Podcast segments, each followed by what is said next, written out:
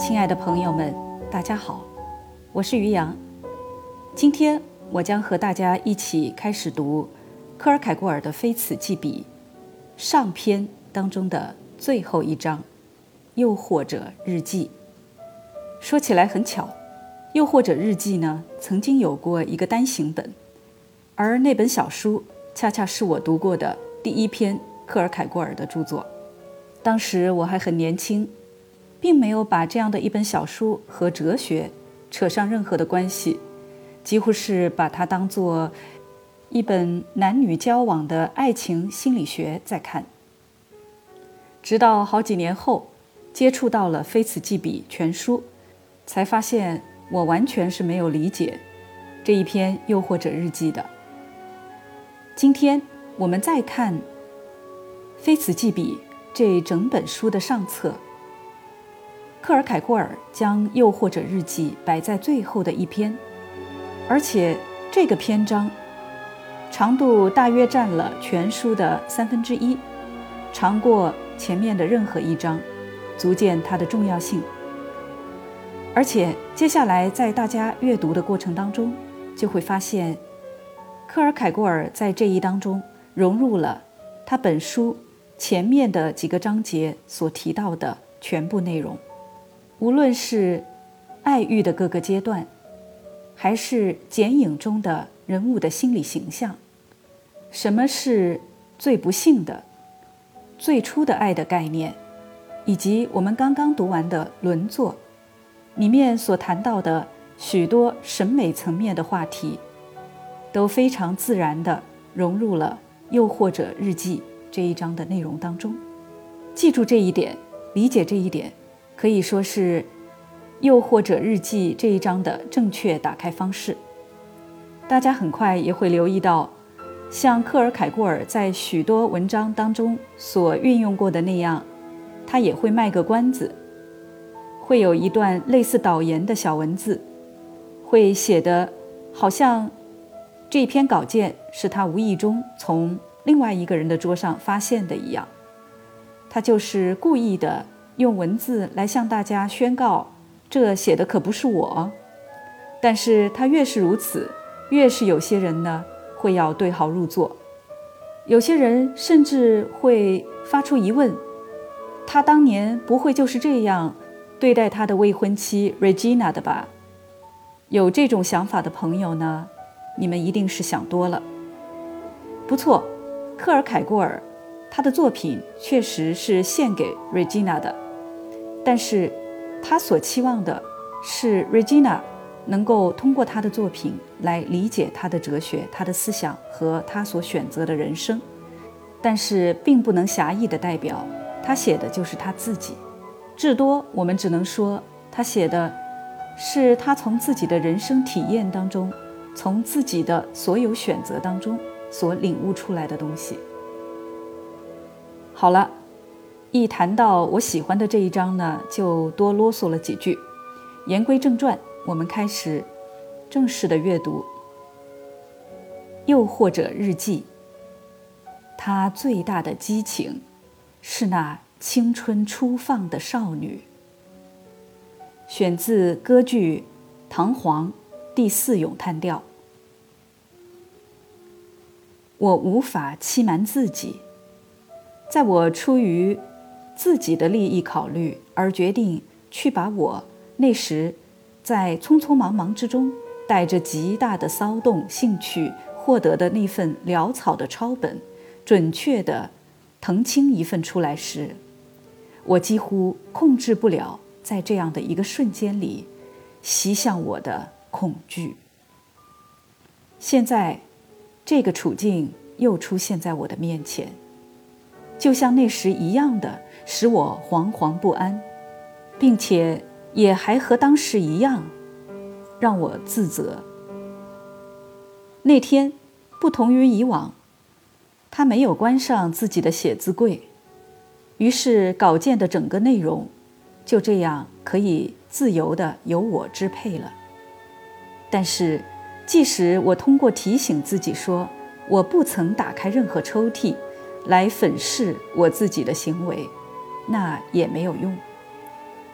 那个抽屉被我拉开了，在其中有着一大堆散页，而在这些散页之中，有着一本大四开本的书，装订得很精巧，朝上的一面有着一幅白纸上的插画，在其上有他自己写的持续的评注，第四号。也许我可以让自己认为。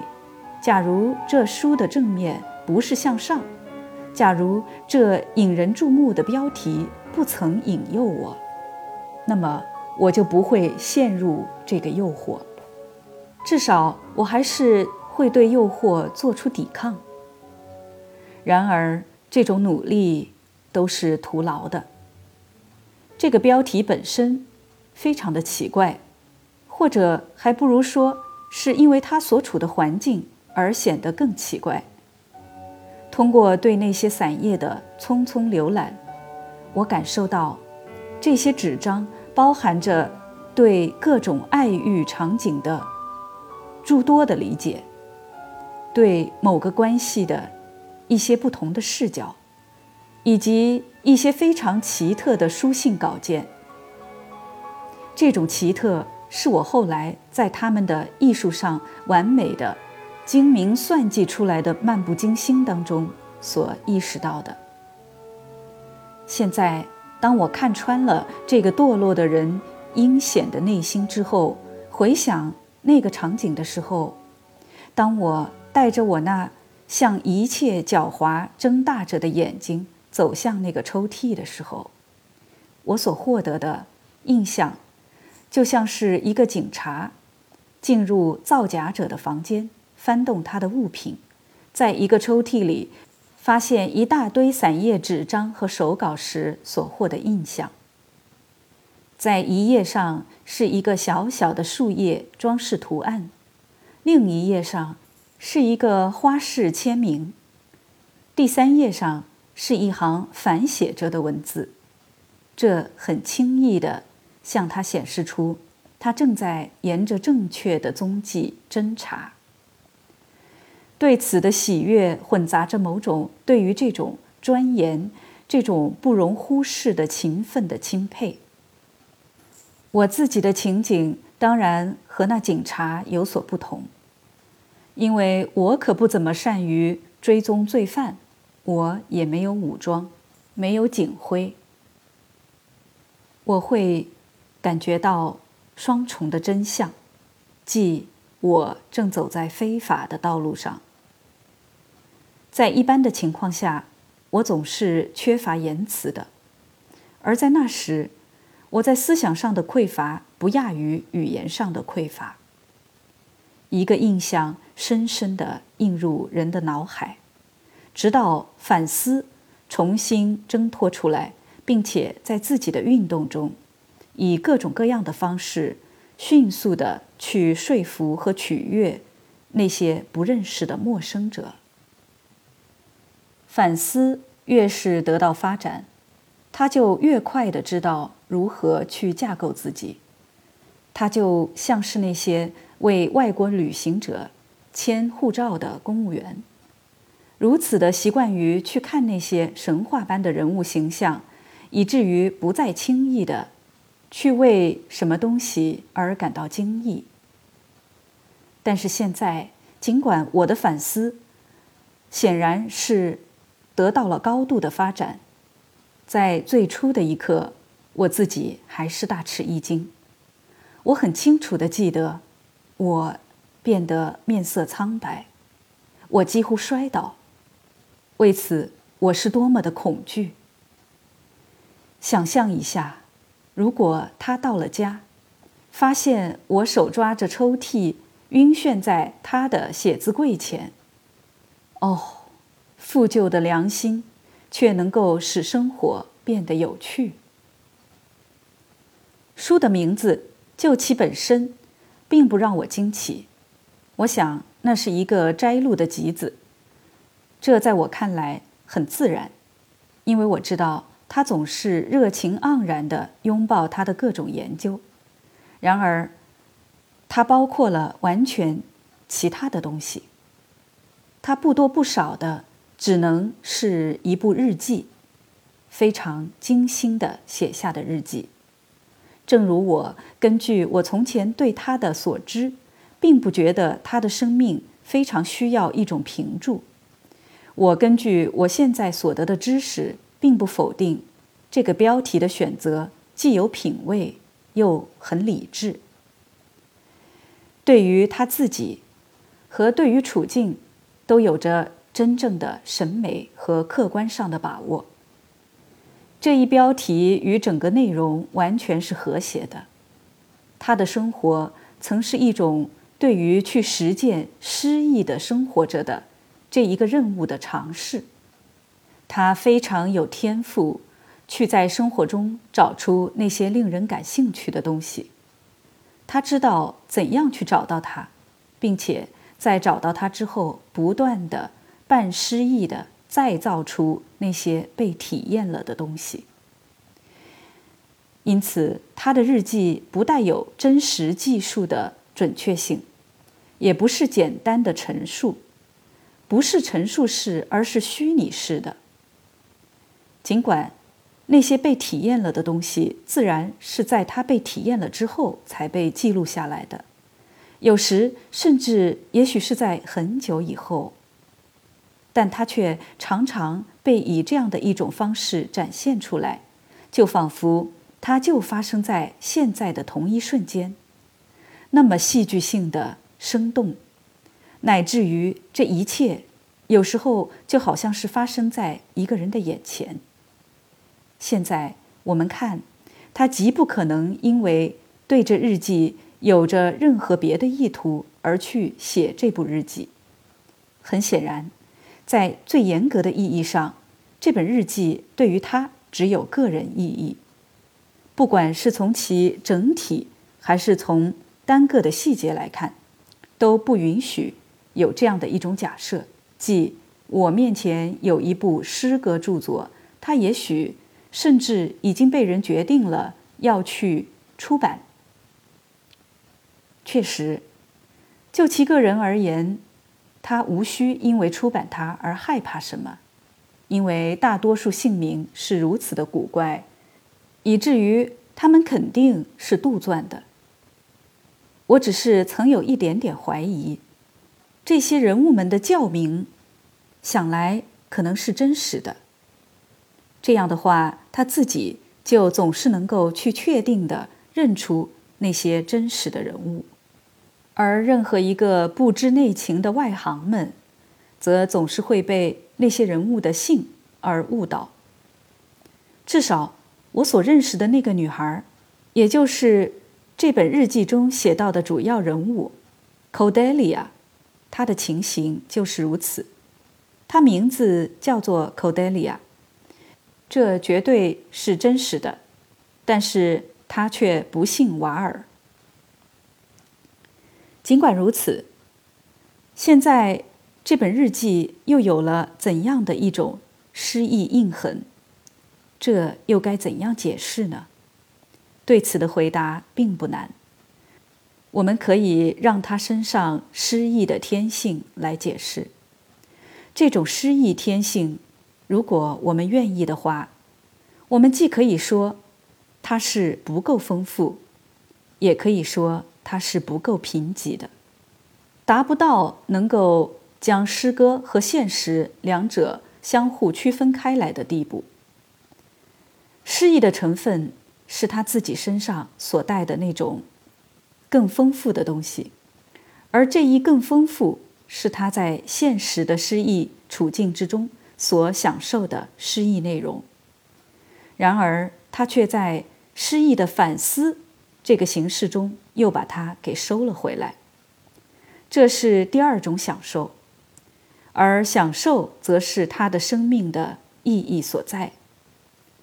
在前一种情形中，他个人亲身体验审美层次的享受；而在第二种情形中，他审美的享受了自己的人格。在前一种情形中，关键是在于。他自我本位的亲身去享受那部分是由现实给予他的，部分是他自己用来使现实实现的东西。在第二种情形中，他的人格被提炼出来了，这时他在整个处境中享受这个处境和他自身。在前一种情形中，他不断的需要现实来作为机缘，作为情节；在第二种情形中，现实被淹没在了诗意之中。于是，第一阶段的果实就是日记所处的心境。日记从这一心境中显现出来，作为第二阶段的果实。在后一种情形中。这个词被以一种不同于前一种情形的意义来理解，他的生命就在一种模棱两可的暧昧中流逝。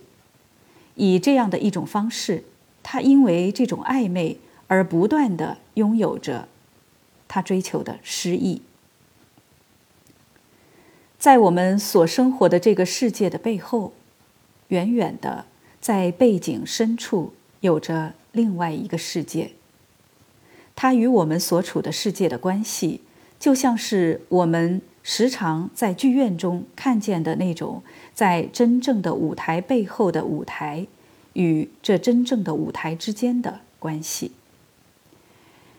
透过一层薄纱，我们仿佛看见一个薄纱的世界，更轻，更形同虚设。有着不同于现实世界的另外一种质地。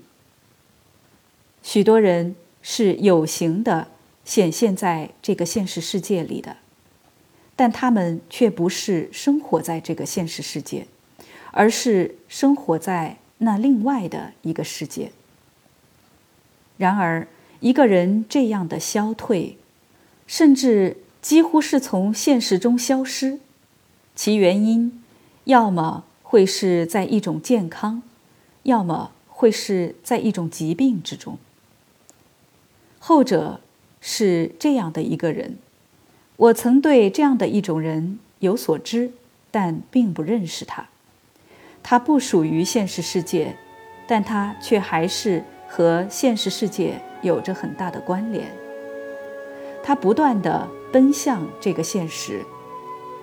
但是，甚至是在他最投入的奔向现实的时候，他也总是无法存在于现实之中。